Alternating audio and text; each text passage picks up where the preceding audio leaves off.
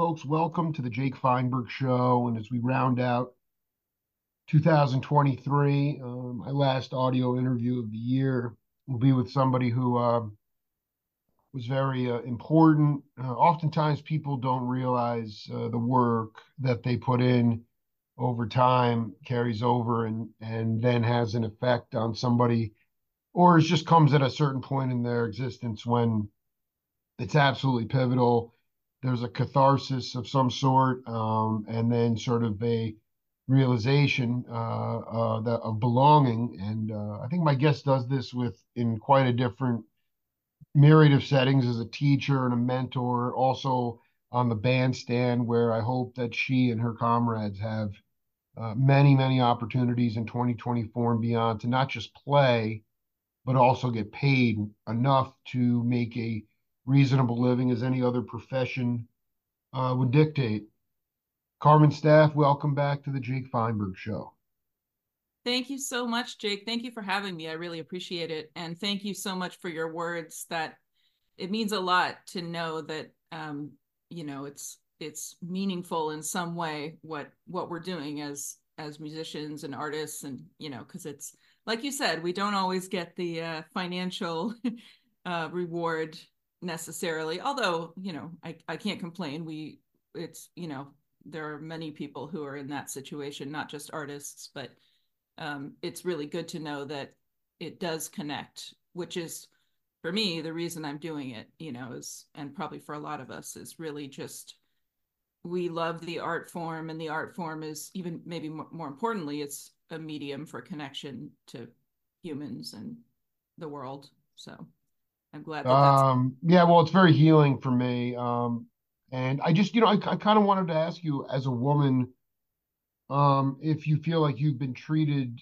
uh, differently in the music field. That recently I had a chance to speak to a couple of younger, younger sort of country, uh, folk rock singers in Nashville, and they had some like, uh, I, I just don't know what else to say. Just, I mean, I'm naive to it just because I'm not part of it, but uh, they just, you know, without getting into details, um, just some of the behavior towards women is not the way men would be treated in this field. I was wondering how you've dealt with that over time and how you've learned to advocate for yourself. Yeah, that's a great question and one that I think, you know, is being asked a lot now and well, I guess maybe maybe it's always been asked of women, but um, no big time now though. I mean, no doubt about now.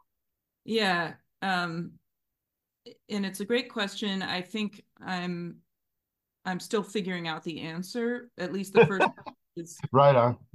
how how do I think or whether I think I've been treated differently or how I've been treated. Um, one thing I'll say is that my awareness or my consciousness of how being a woman has impacted my career has definitely evolved over the years. You know, there are a lot of things that when I was younger, I don't think I necessarily was fully aware of the ways that my, you know, that aspect of my identity was influencing um, the way people perceived me or the opportunities that I was given, whether I was thought of for certain things or not. And then, of course, all of that has a cumulative effect. So when you have a situation where, not even consciously, but you know, because of the just human nature i think of you know you we like hanging out with our friends and we like we like to be around people who we can feel an instant connection with but mm. oftentimes that because of human nature again that has to do with implicit bias and you know people who are similar to us in some way and so and even within the music world which i think musicians and artists are generally people who are trying to grow and you know expand our our minds. And so hopefully that dealing with this issue is a part of that. But but even still it's it's just natural i think in in some ways that going along you know as i was a student and then afterwards um, there were times when my male colleagues or you know my peers at school or whatever it was wouldn't necessarily think right away like oh i should i should call carmen for this opportunity or this band or this record or something like that um, I mean, I went to a pretty small conservatory uh, music wise. I was in a pretty small program, so I think that helped in a way because mm-hmm. there just weren't that many pianists in my year. so mm-hmm. in, in, some ways, it was maybe maybe we were more um, had more individual focus on us, but especially for people who are you know like let's say just moving to New York or in a larger situation like at Berklee or something like that. I really think it does happen a lot that folks just might not you know might get kind of passed over and and not seen fully and um and then that you know those things accumulate so then because i didn't get such and such an experience of playing with some you know in some band that got to play for some master musician or, or whatever it might be then maybe i wouldn't have the confidence to think oh i should audition for this you know program or or i can enter that competition sure i'm one of the people who could do that you know and then those things build on each other and it's and it's this kind of series of small situations that add up to different career paths. Now, I don't want to sound like I haven't had an, many amazing opportunities because I certainly have, and I've been incredibly lucky, actually. In well, my... no, I want I want to ask you something because I was actually coming at it more from like, you know, and I wonder if you know,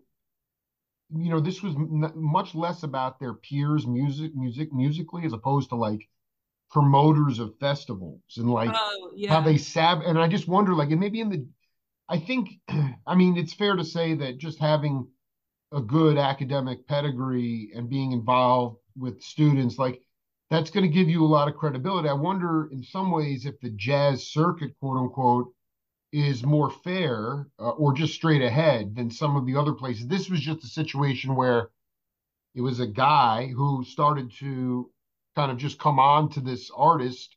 She felt uncomfortable, backed out of a festival, and some of the headliners were told that it was the festival, and they canceled the festival. Oh and, wow! And and and and and this guy blamed this girl, and so there was oh. like a lot of sabotage, and you know, obviously with new media, and I'm not saying Carmen Staaf is a you're not a drama queen per se, but but you know, it's like I just wonder about um you know, because at the end of the day, Carmen, like everybody has to figure out a way to make a living. In, in my perfect world, you would be like Vince Guaraldi or, you know, in a big band, like playing 250 gigs a year on the bandstand. That's to me, that's like your your power, you know. Oh. And and I just wonder if you've had experiences in the business where as a woman you were, you know, in some way made to feel less than uncomfortable or just maybe the jazz world's a little bit, you know, a little bit tighter than some of the other other genres? You know, it's a really interesting question because I think it's actually related in a way in that mm. it, to what I was talking about before, which is that I think I'm like many women who in some ways I just haven't put myself out there as much as I think I would need to to have to like to be able to answer this question if, mm-hmm. if you mm-hmm. know what i mean like like sure. i i almost you know i've kind of been pretty under the radar. I mean obviously you know i went to the thelonious monk institute and after that had a lot of uh, doors open for me and a lot of i got to meet a lot of people where i got into higher profile performing situations. But in terms of my own music and my own career as a leader i think kind of coming from that situation I was describing earlier, it's been harder for me to see myself that way and to be able to put myself out there as, you know, I have something to say. You know, and, and some of that is just fear that all artists have and kind of self-sabotage, I think, and that absolutely, feeling, yeah. You know, that but but I think there is a natural um well, I mean, I don't want to generalize, but I think there's a way in which young women need and now we're seeing you know these organizations and these older mentors who are trying to give us and you know the younger generations of of women and non-binary musicians these opportunities so that we can see ourselves as being like someone who would approach a festival or be you know discussing our own music and our own projects and saying you know book us on these things. And there's definitely a big change happening in terms of the awareness and the need to to be proactive about booking more more acts who aren't you know straight men but um so so yeah so i guess i would say i haven't seen a lot of that on a macro or like very explicit way just because I haven't actually put myself in the situation to fascinating. I mean, is that something uh, uh, like no, it's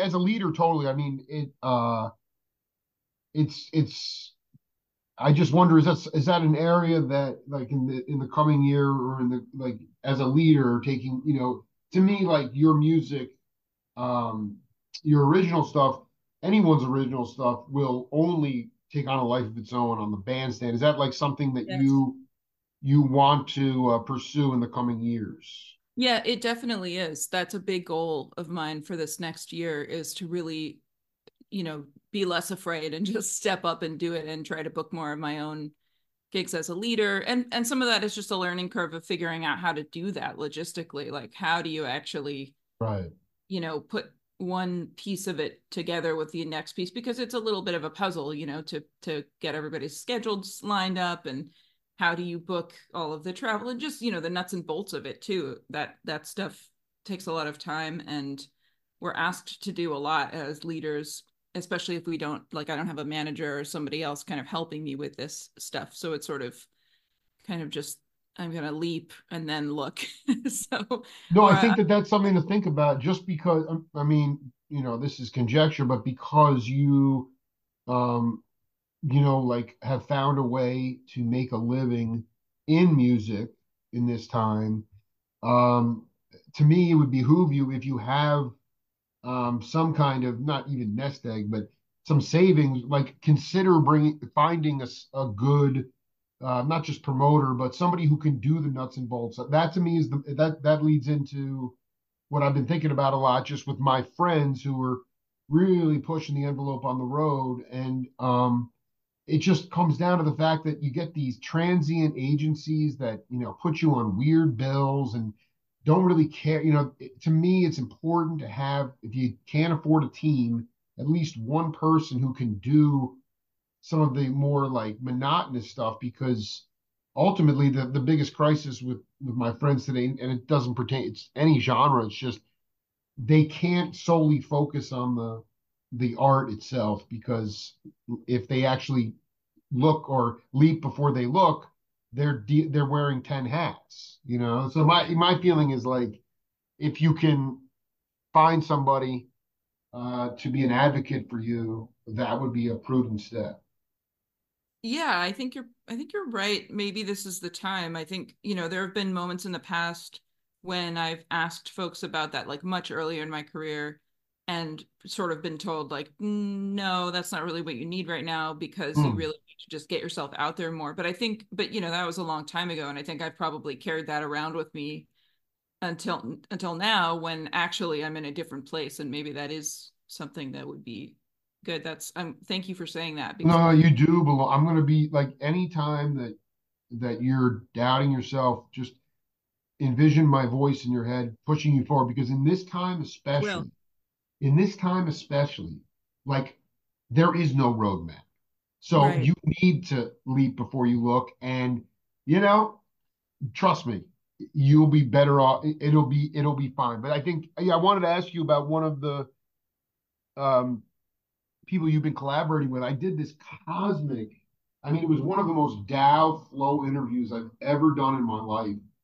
Um, and I haven't really connected with her since then, but I we we had a massive connection that day, and, and you're working with her as uh, Dee Dee Bridgewater.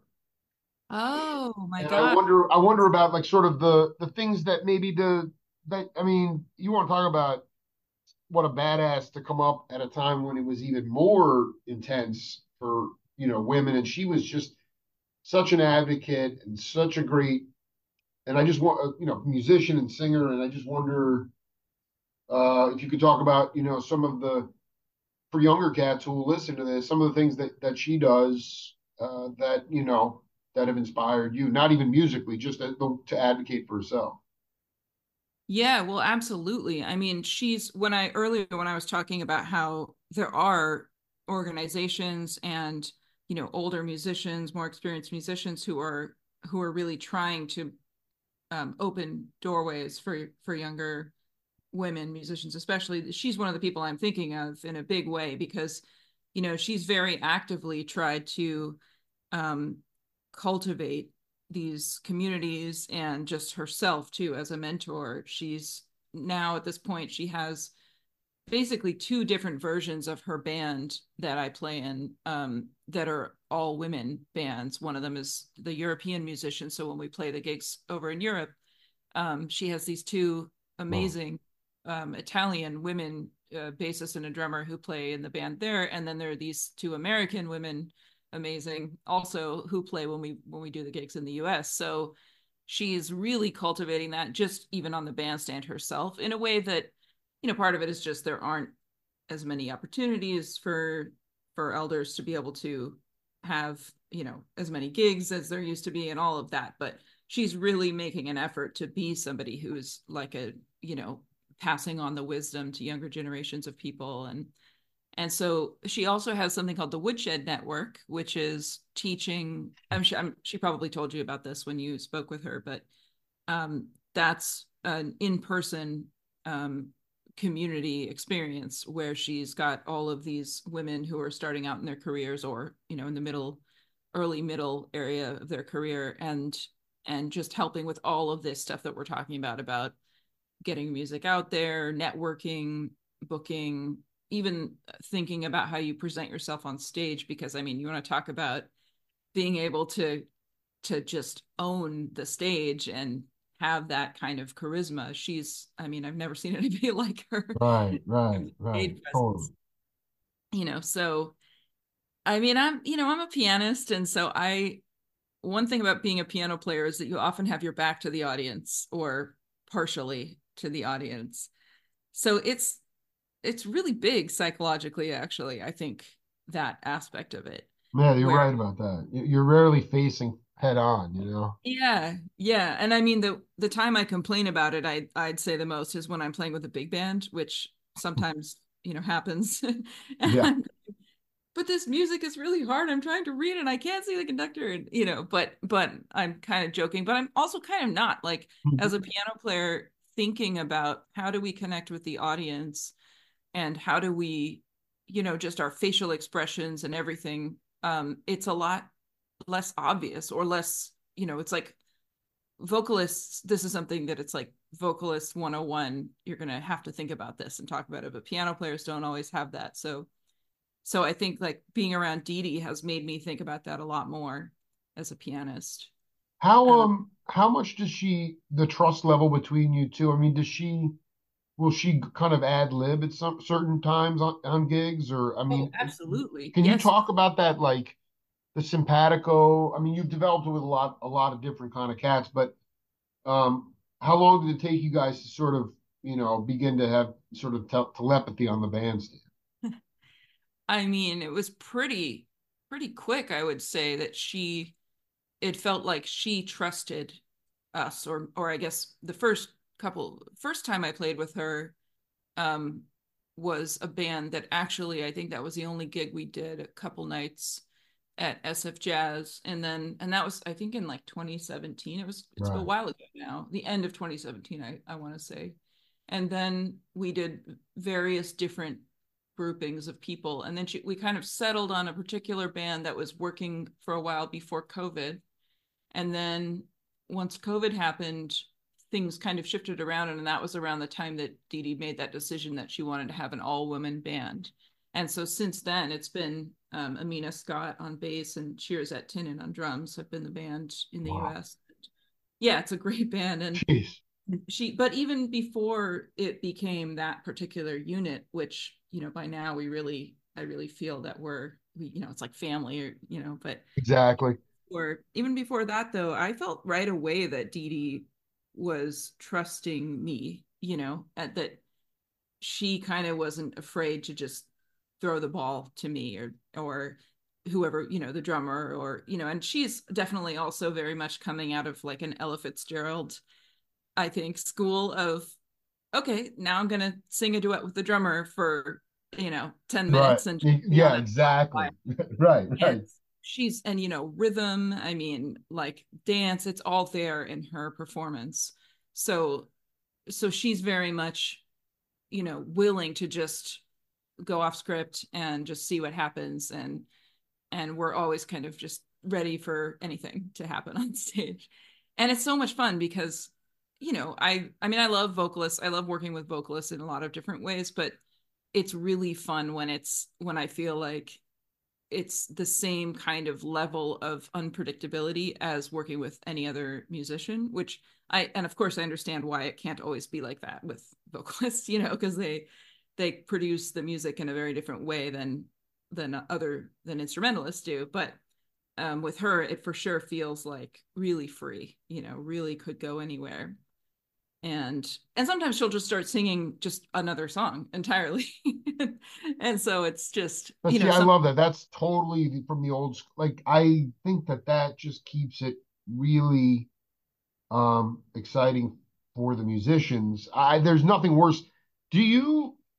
I mean, how do you talk to if you're you know sort of observing a younger musician or a band and they're you know they kind of are in a well, you know, a formula trip where they're they're afraid to go fishing. They're afraid to possibly, you know, fail, fall down, uh, make make a mistake. Um, how do you push them, or or how do you get them to loosen up so that they can feel liberated on the bandstand? I mean, that's the thing that Dee does. You know, it's just you, you know, it's like you're as an audience member, you get liberated, but you can tell that she's taking chances, and that makes it exciting.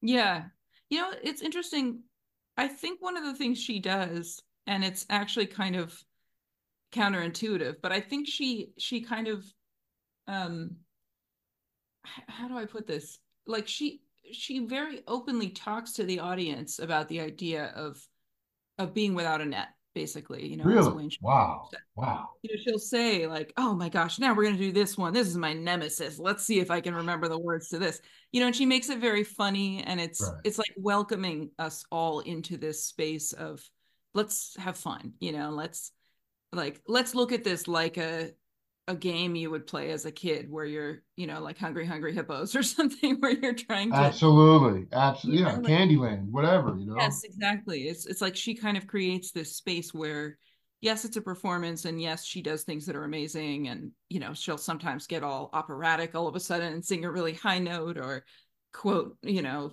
some thing from my fair lady or whatever. But but other times you know it's all it's just kind of very funny and it's all part of this like she's not taking herself too seriously. And and she's so great at that because it in a way it's self-effacing but it's it's not exactly that. It's more about just letting everyone be uh, kind of in some way part of the circle part of like in this together. Because you know that's one thing is like not everybody knows obviously she has a lot of fans and so a lot of people who go to her shows do know a lot about her music at least or maybe jazz in general or music.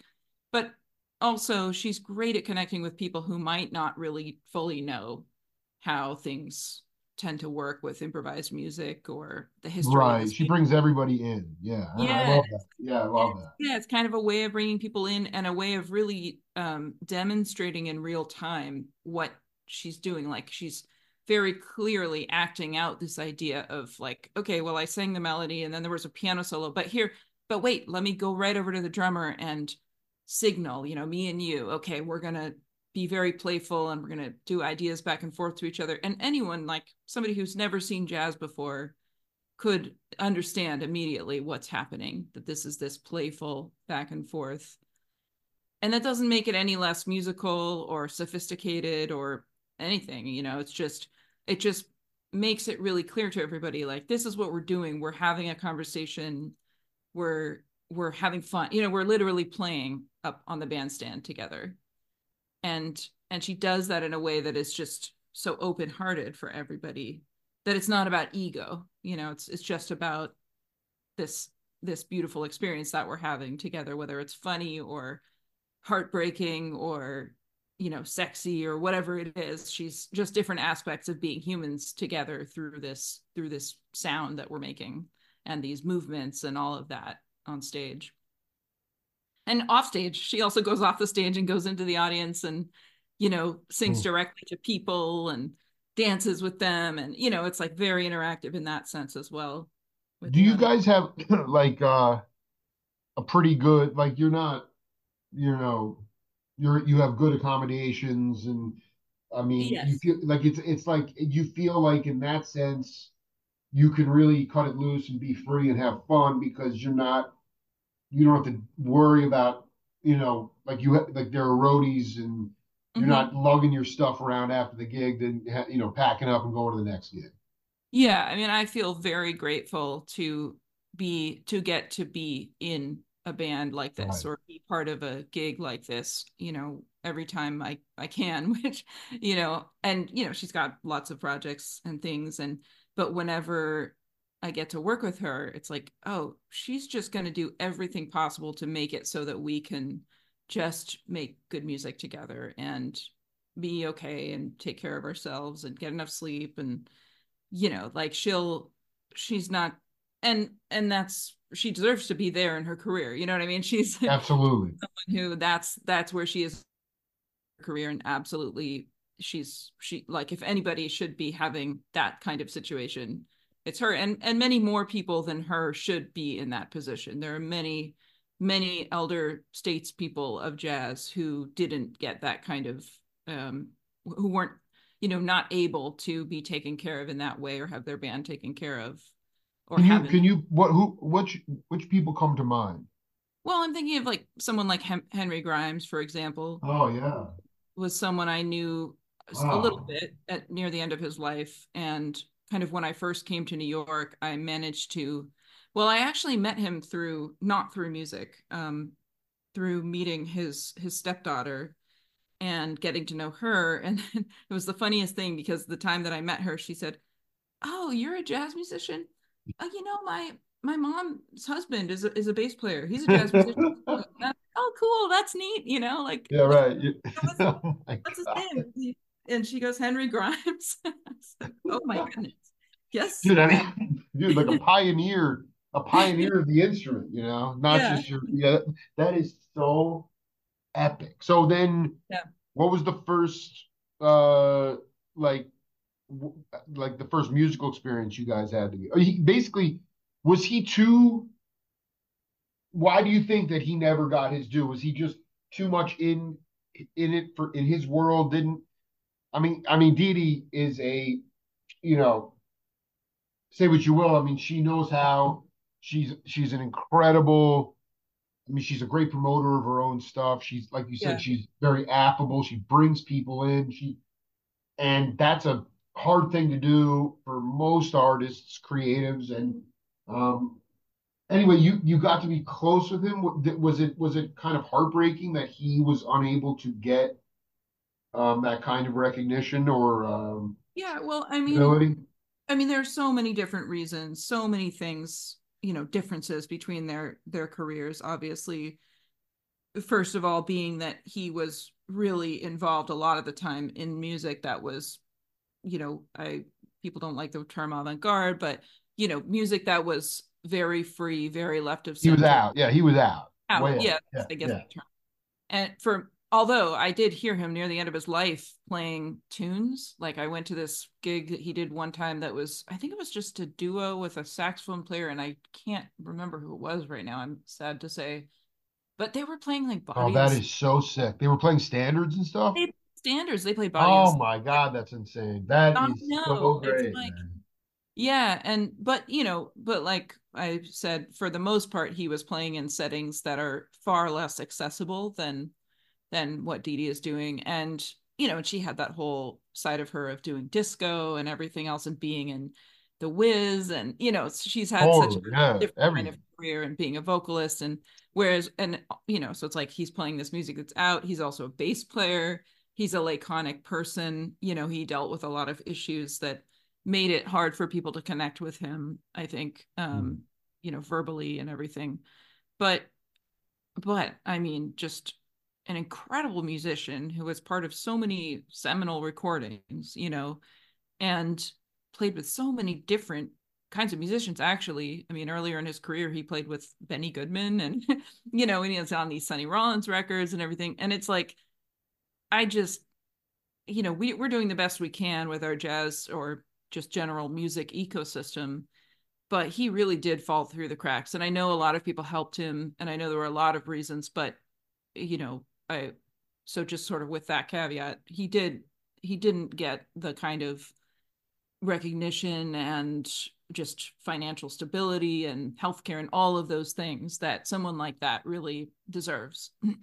And so and he's that's just one example you know no i want I, this is really beautiful because uh, i'm not sure if you've ever crossed paths with um great saxophone player. Hope he's doing well. Don menza? Oh not well no we've never crossed paths but i just i know the name but yeah so i want to read you this this was in my uh fourth book of interviews uh, this story. He said um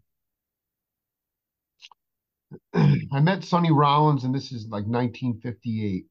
I had to quit playing for one year. I just felt like, quote, I have no place in this, in the jazz world. You know, what am I doing here? I was so disappointed coming back to America. He was in Germany in, the war, but he was he was in the he played a lot of jazz out there.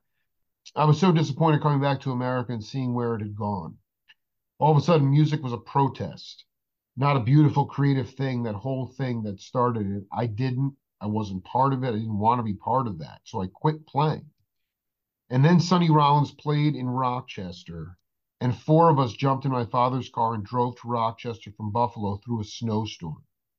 Sonny started, and it was Frankie Dunlop, Henry Grimes, and Sonny. And they started playing at 10 o'clock. They were supposed to be done at 2 a.m. Sonny played till 3:30 in the morning. it's one of the most incredible nights, and I told myself, quote, now I remember why I want to play the saxophone. And he went to the next day, bought a saxophone from a music store in Buffalo, and never look back. I mean, Henry Grimes, I mean, to play for six hours with Sonny, I mean, the the the, the stamina this guy had. I, I, I he was so free, man. I I, I uh did you have a chance to play with him at all or no?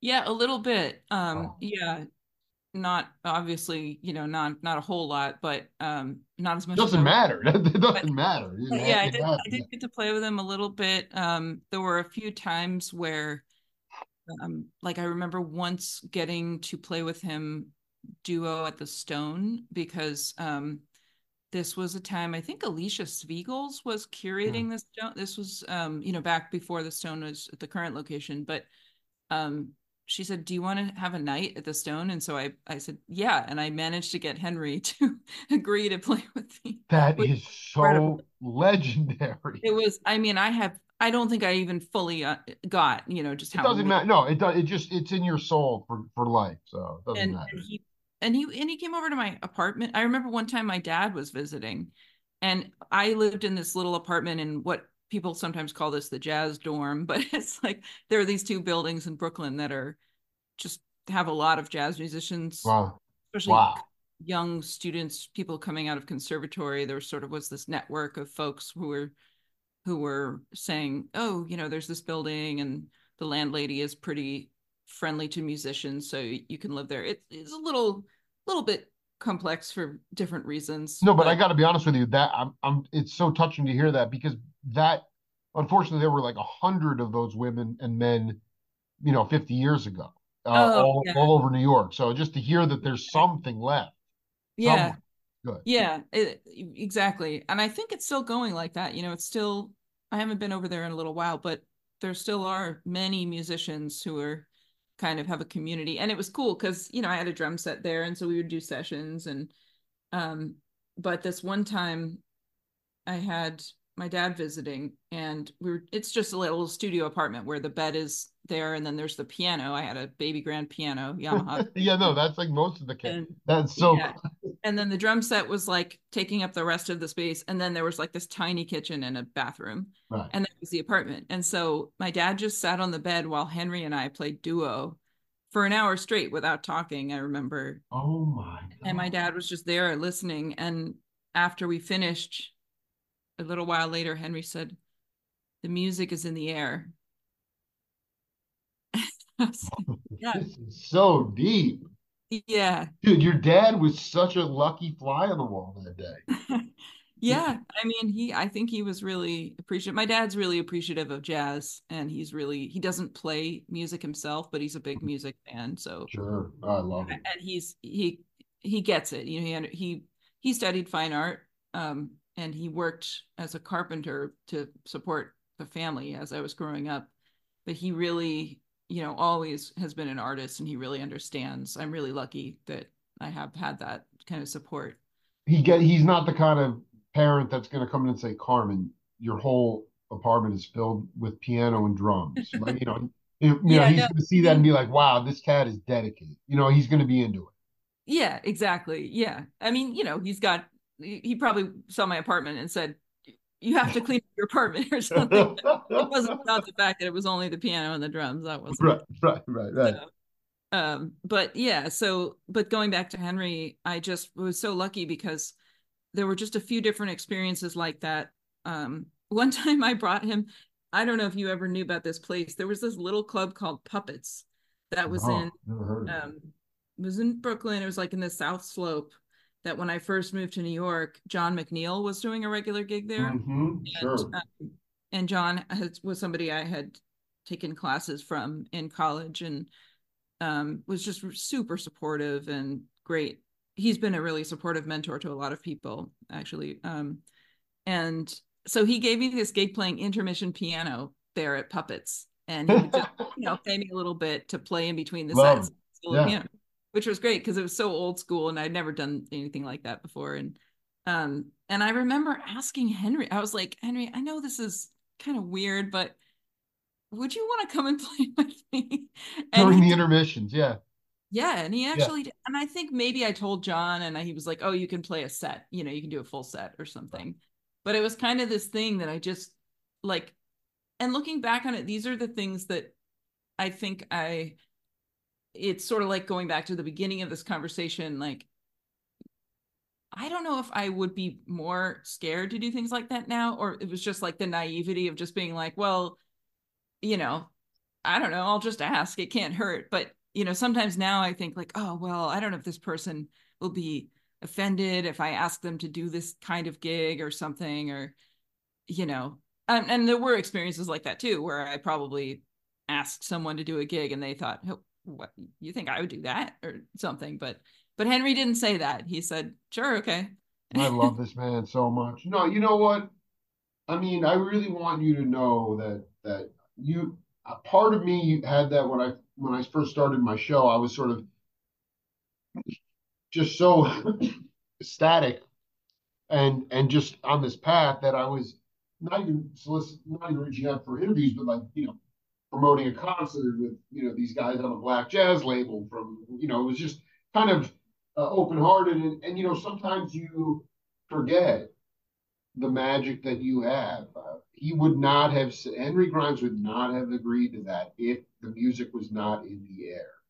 And I have a tendency to think that, like most people, you know, you pro your greatest strength is maybe your greatest weakness too, where you know uh, you are you do belong. Um, sometimes it's just a matter of sort of uh, believing in your magic and getting out of your own way. And that's a hard thing for I'm dealing with that on so many different levels in my own life.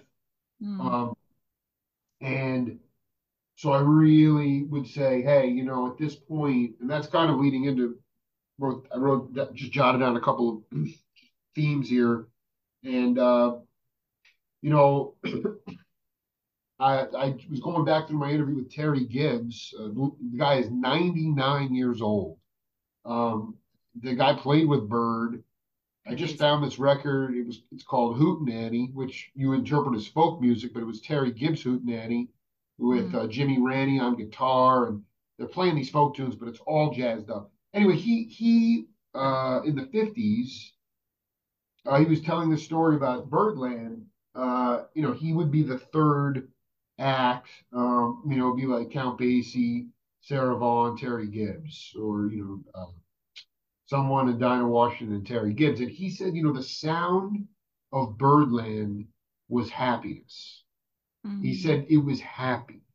It was just, you know, and there's a lot of reasons for that. And I realized that, it, you know, not everybody was just, it, there was, I mean, I know Hank Mobley was like, you know, bumming mouthpieces. Like some people were scuffling, but the point is the, the sound was happiness. And, you know, when we jumped on this call today, uh, you know, I can feel like we all are, you know, we're all holding on to stuff in our own lives, and then we're seeing sort of just the sort of destruction of democracy before our very eyes. And it's a very disconcerting thing. You can feel it getting darker. It's going to be a very, very heavy year. And beyond that, I just my own my own feeling is like I I just realized that I have to bring that happiness to the world, and I, I that's what I try to do is make people happy. And I feel like you, how much are you aware, or how important do you think it is have to have fun with the music? Is what I'm saying. That it doesn't get too serious that it doesn't get bogged down in sort of the petty stuff about sophistication and all this other stuff that that like Henry said, you know, the sound of music is in the air, but it's it's happy happiness. I just want you to riff on that, especially as we move in to I mean, I hope I'm wrong, but it just feels like incredibly dark times. Yeah, I mean, I I I know what you mean about it feeling like dark times. It is dark times right now. Yeah, it is and um, I know I know I saw a picture of you with Jerry Nadler, and I know that that dude would also agree that it's incredibly dark. You know, he's just a, you know what I'm saying, like on every yeah. level. And music musicians are more important than ever now. Yeah, I agree that um, music, art, anything that lets us remember, you know, that we're we're one family. That the soul, we're yeah, yeah, the soul, and that and not just us, but that we're part of nature too you know that i think that's incredibly important and and somehow it's all it's all one it's all connected like um the happiness and the the playfulness and the joy to me there's a way that that can happen but where it's not escapism necessarily or maybe it, it's a, it is an escapism in a way but there's something about it that's not that still feels healthy, I guess, rather than the the running away from reality. Um no, no, no. It's in the moment. Blit. It's uh, happiness. You know what I'm saying? Like it's, yeah. it's. It, it, there's a there's an urgency to it, but it's yeah. not like uh, it's not fear based. It's it's playful.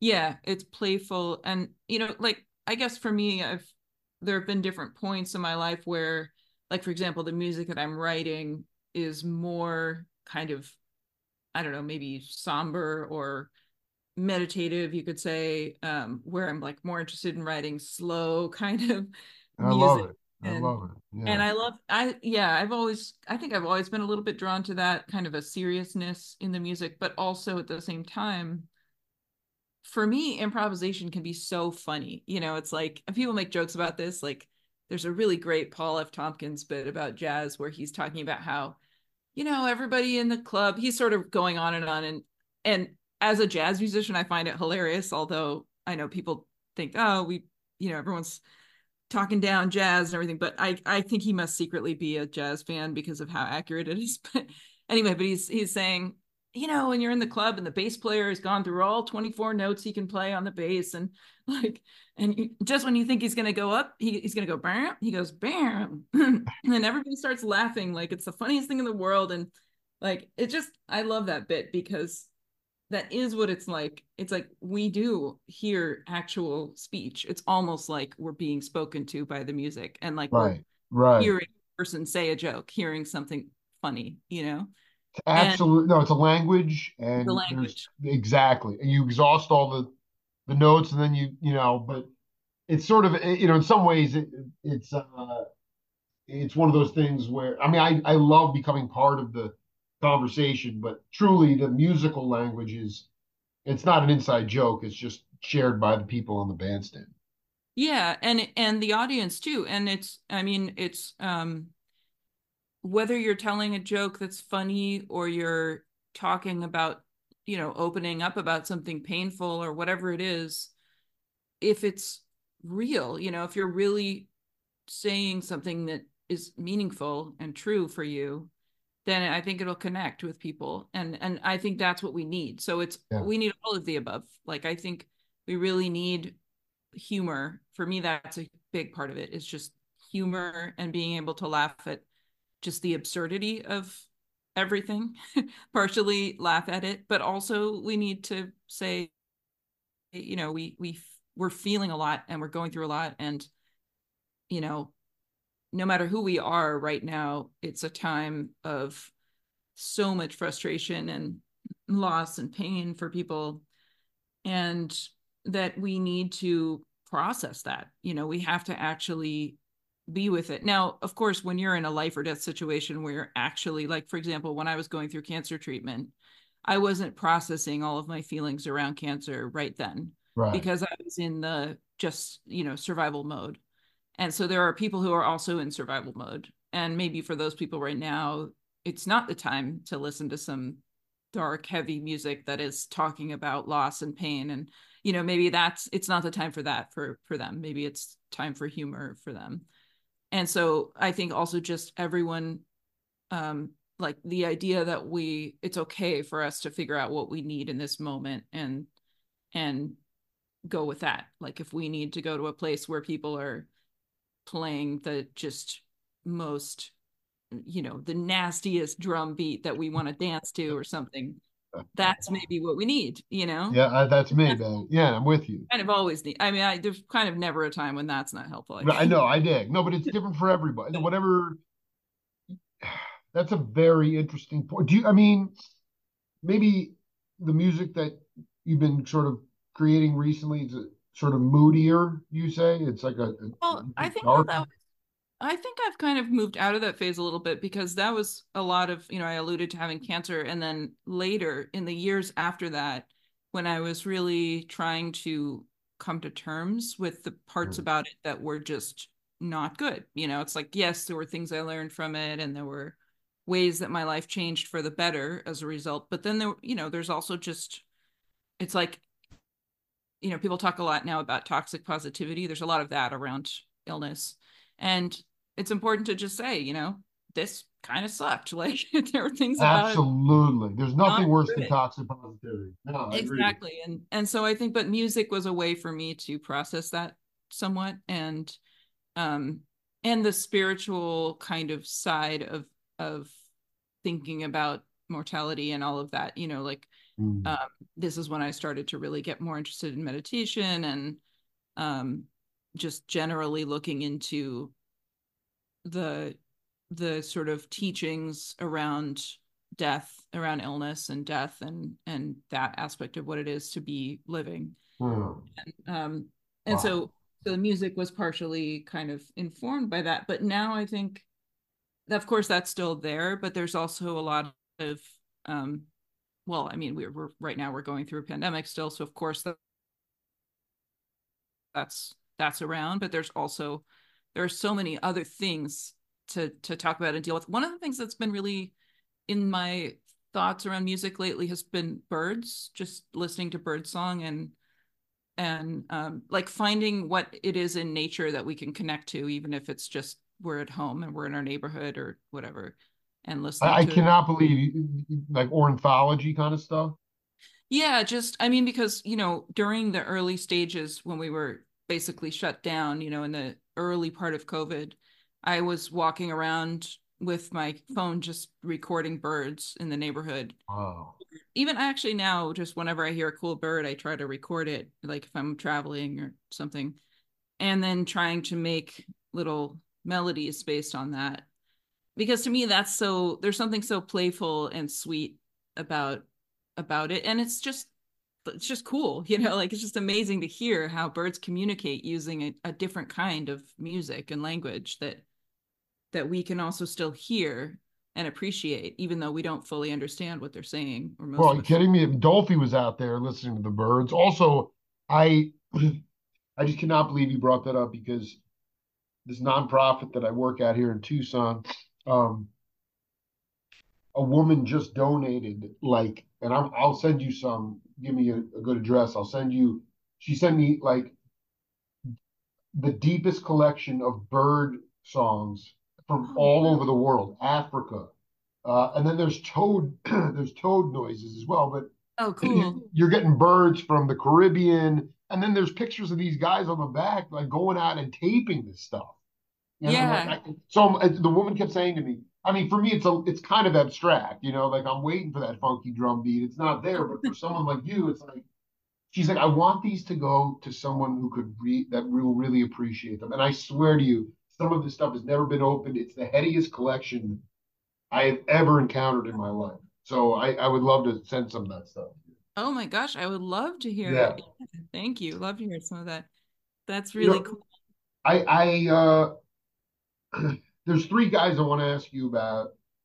Um to me, one thing that, I think is one one of the things that Dee really loves about you, uh, you have really oh, I just feel like I can hear the blues. You know, like in your music, there's like so much of jazz today, and it's very painted with a broad brush, but it's just got to be palatable or the stuff you hear on the radio, it's made people to talk over. You know, I don't want to overgeneralize, but like it's classicalized in some ways. And there's such blues in your music, and that's part of just who you are, your life experience. But the three cats I wanted to ask you about, three, they're well, one of them is I, well, I, the other two of them I don't listen to a ton, but they're ridiculous. And then one I just, he's like a hero of mine. Horace Silver, Joe Sample, Les McCann.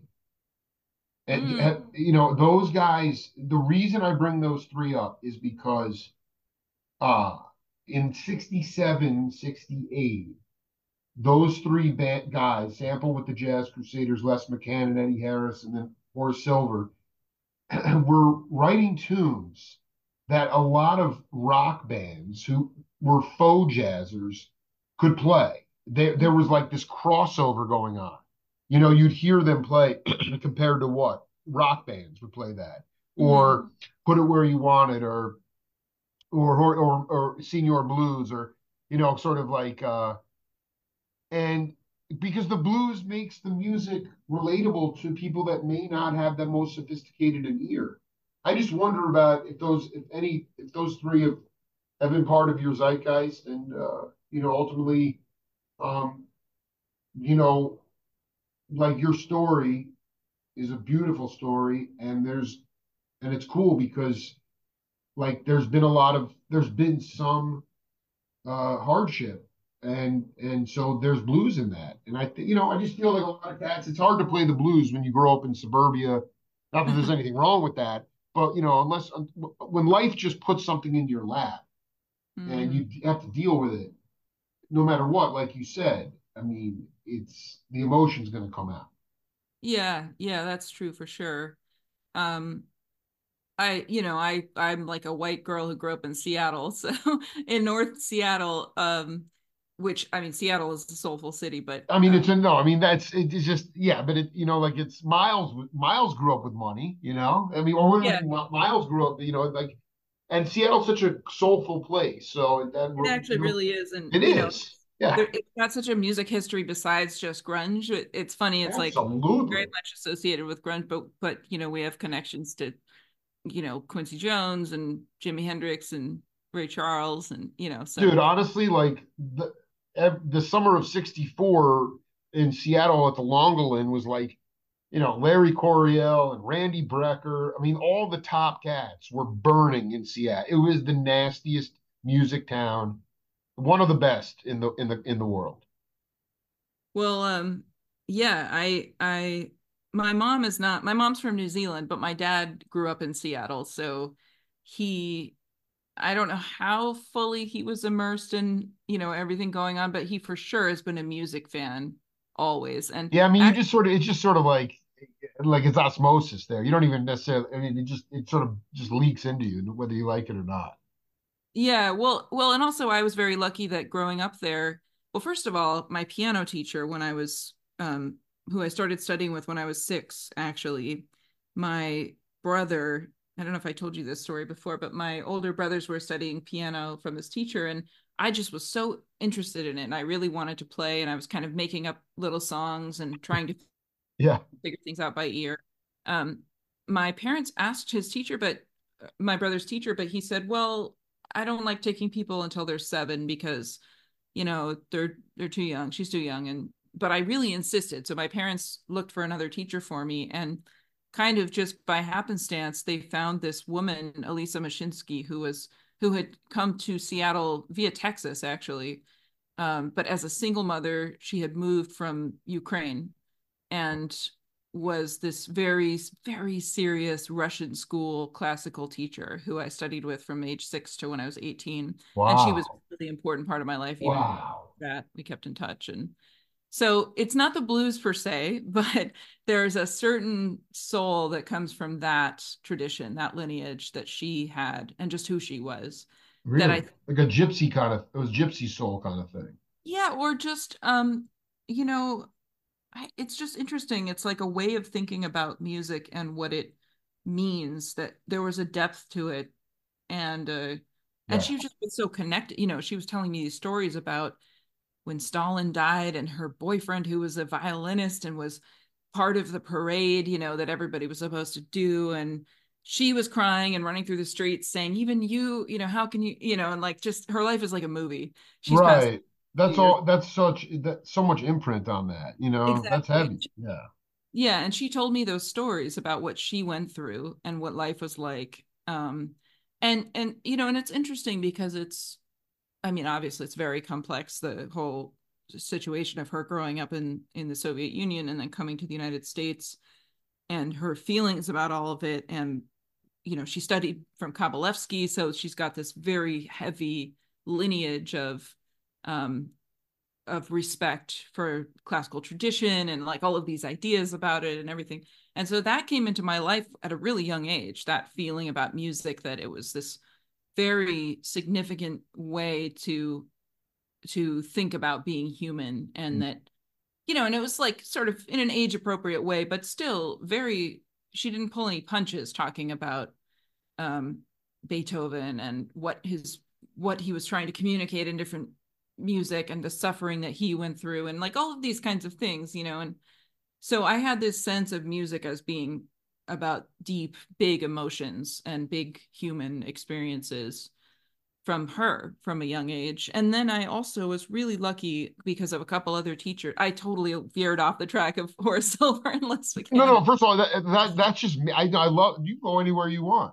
I just realized it. I'm. This is no, no. I, honestly, I I don't expect it to to be like you know, you know. I listen to the Crusaders uh, every you know every day. Like that's sort of me. But I love hearing about. Well, no, I just well, love the fact well, that this this woman, yeah, this woman, like you know, to me, when you first said that, I'm like, oh, she's gonna be like this, you know, demagogue, classical teacher, and rapping her knuckles, and you know, right, and then, right. you know, and like, you're like, no, actually, she's like totally deep into the human humanistic quality of it all. Too. Yes, yeah. I mean, she. I think of her as my musical mother. You know, she was just so nurturing, and she saw me. She saw something in my kind of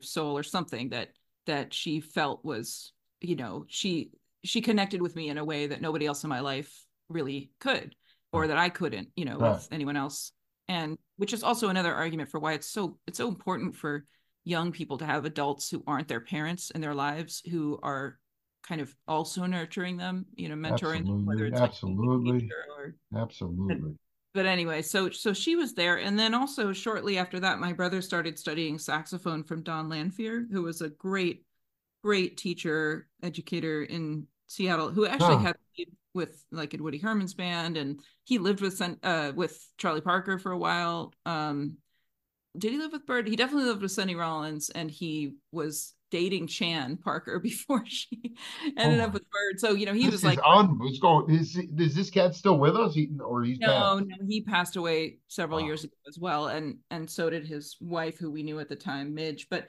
but he was a fixture in the Seattle scene, and like he has a record with Larry Coryell, and he actually he was the one who introduced me to Horace Silver. So we finally got back to Horace Silver. Horace came to town and played at Jazz Alley, Don Lanphere took us there uh, my brother and I, and and I was a piano player, and I was starting to play and also in the jazz band.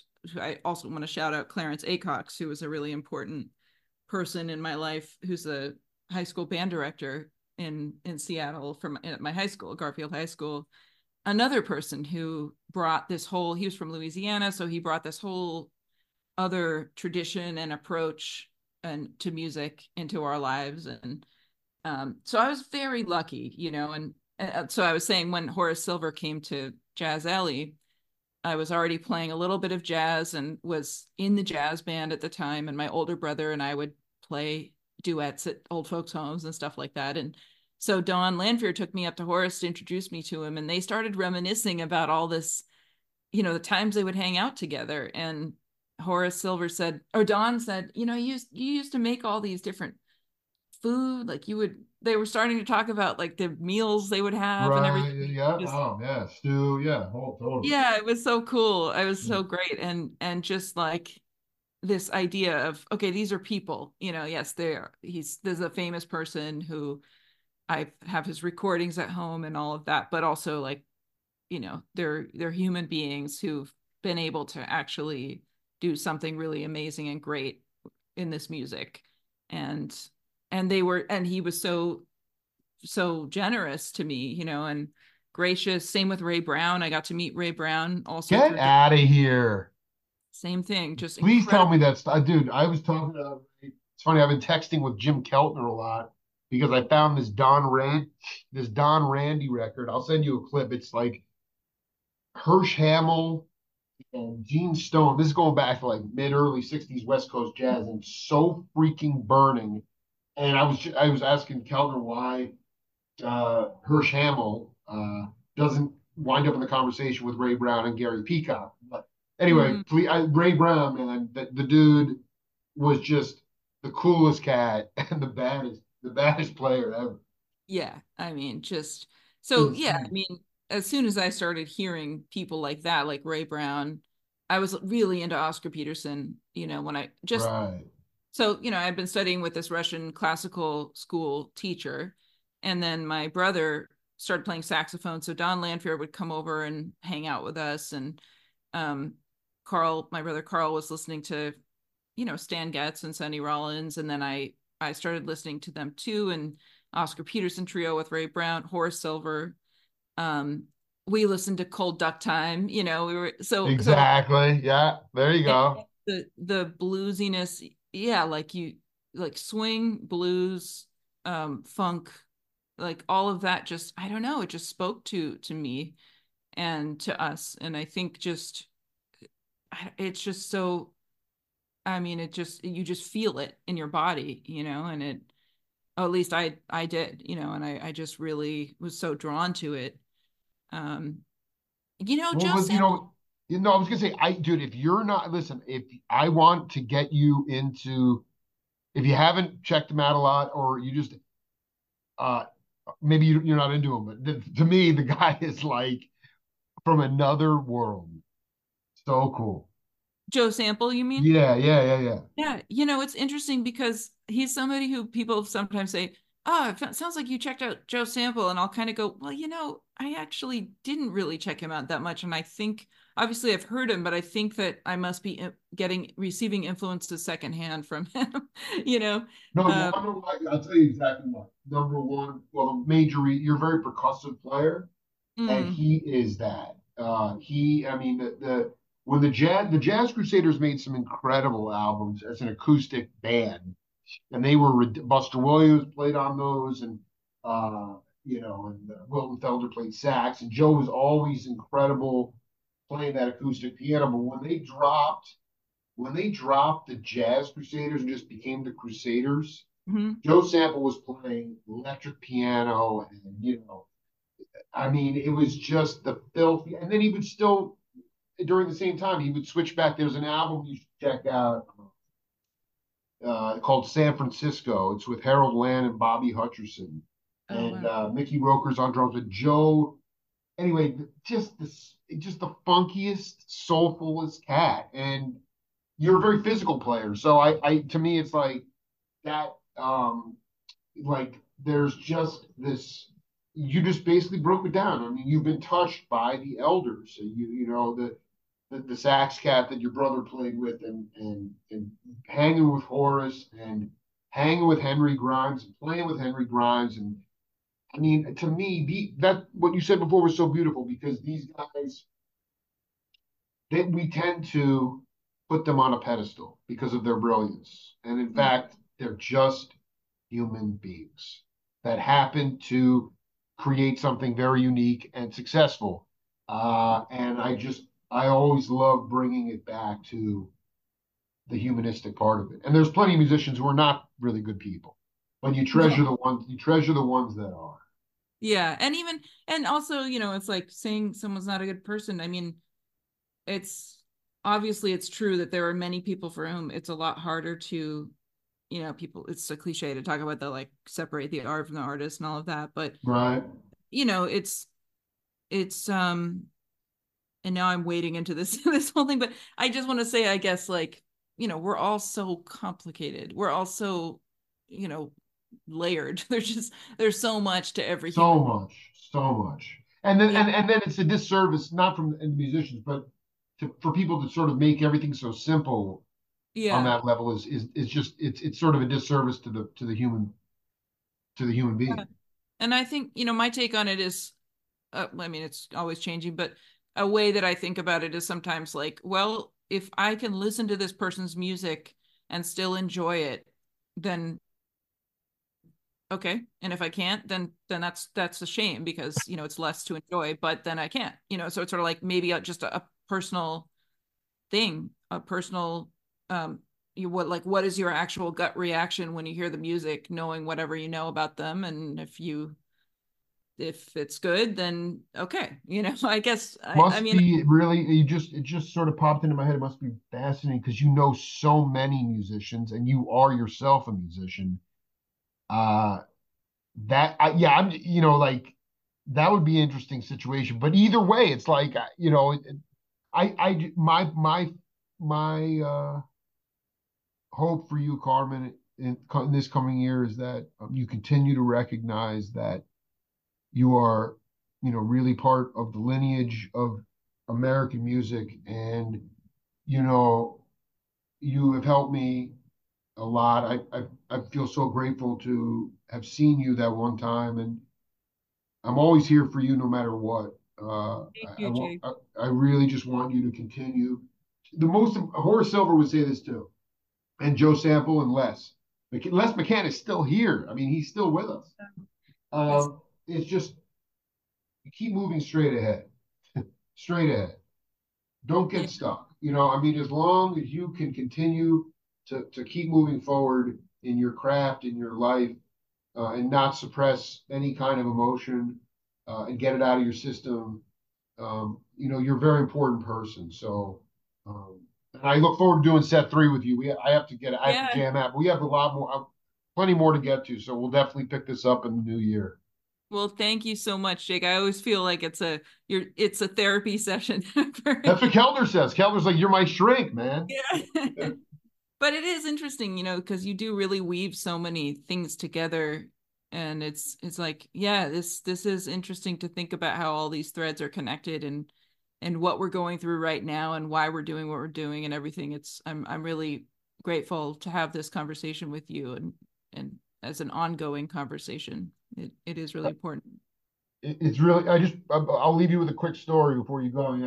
I, I was in boise with my family over the christmas holiday and a really great piano player I went to go see him the first night I was there and we did a, uh, one of these kind of interviews well over a year ago. I got to, he was playing at a steakhouse there, really tasteful player, can play anything, and a sweet guy. And uh, he was like, um, you know, Jake, I uh, I don't tell people this, but you know, I was sexually abused as a young boy, and it didn't come to the to the forefront for about five years when my family found found out about it. And obviously, they were it was hard. It was tra- traumatic, and uh, and they didn't know how to handle it.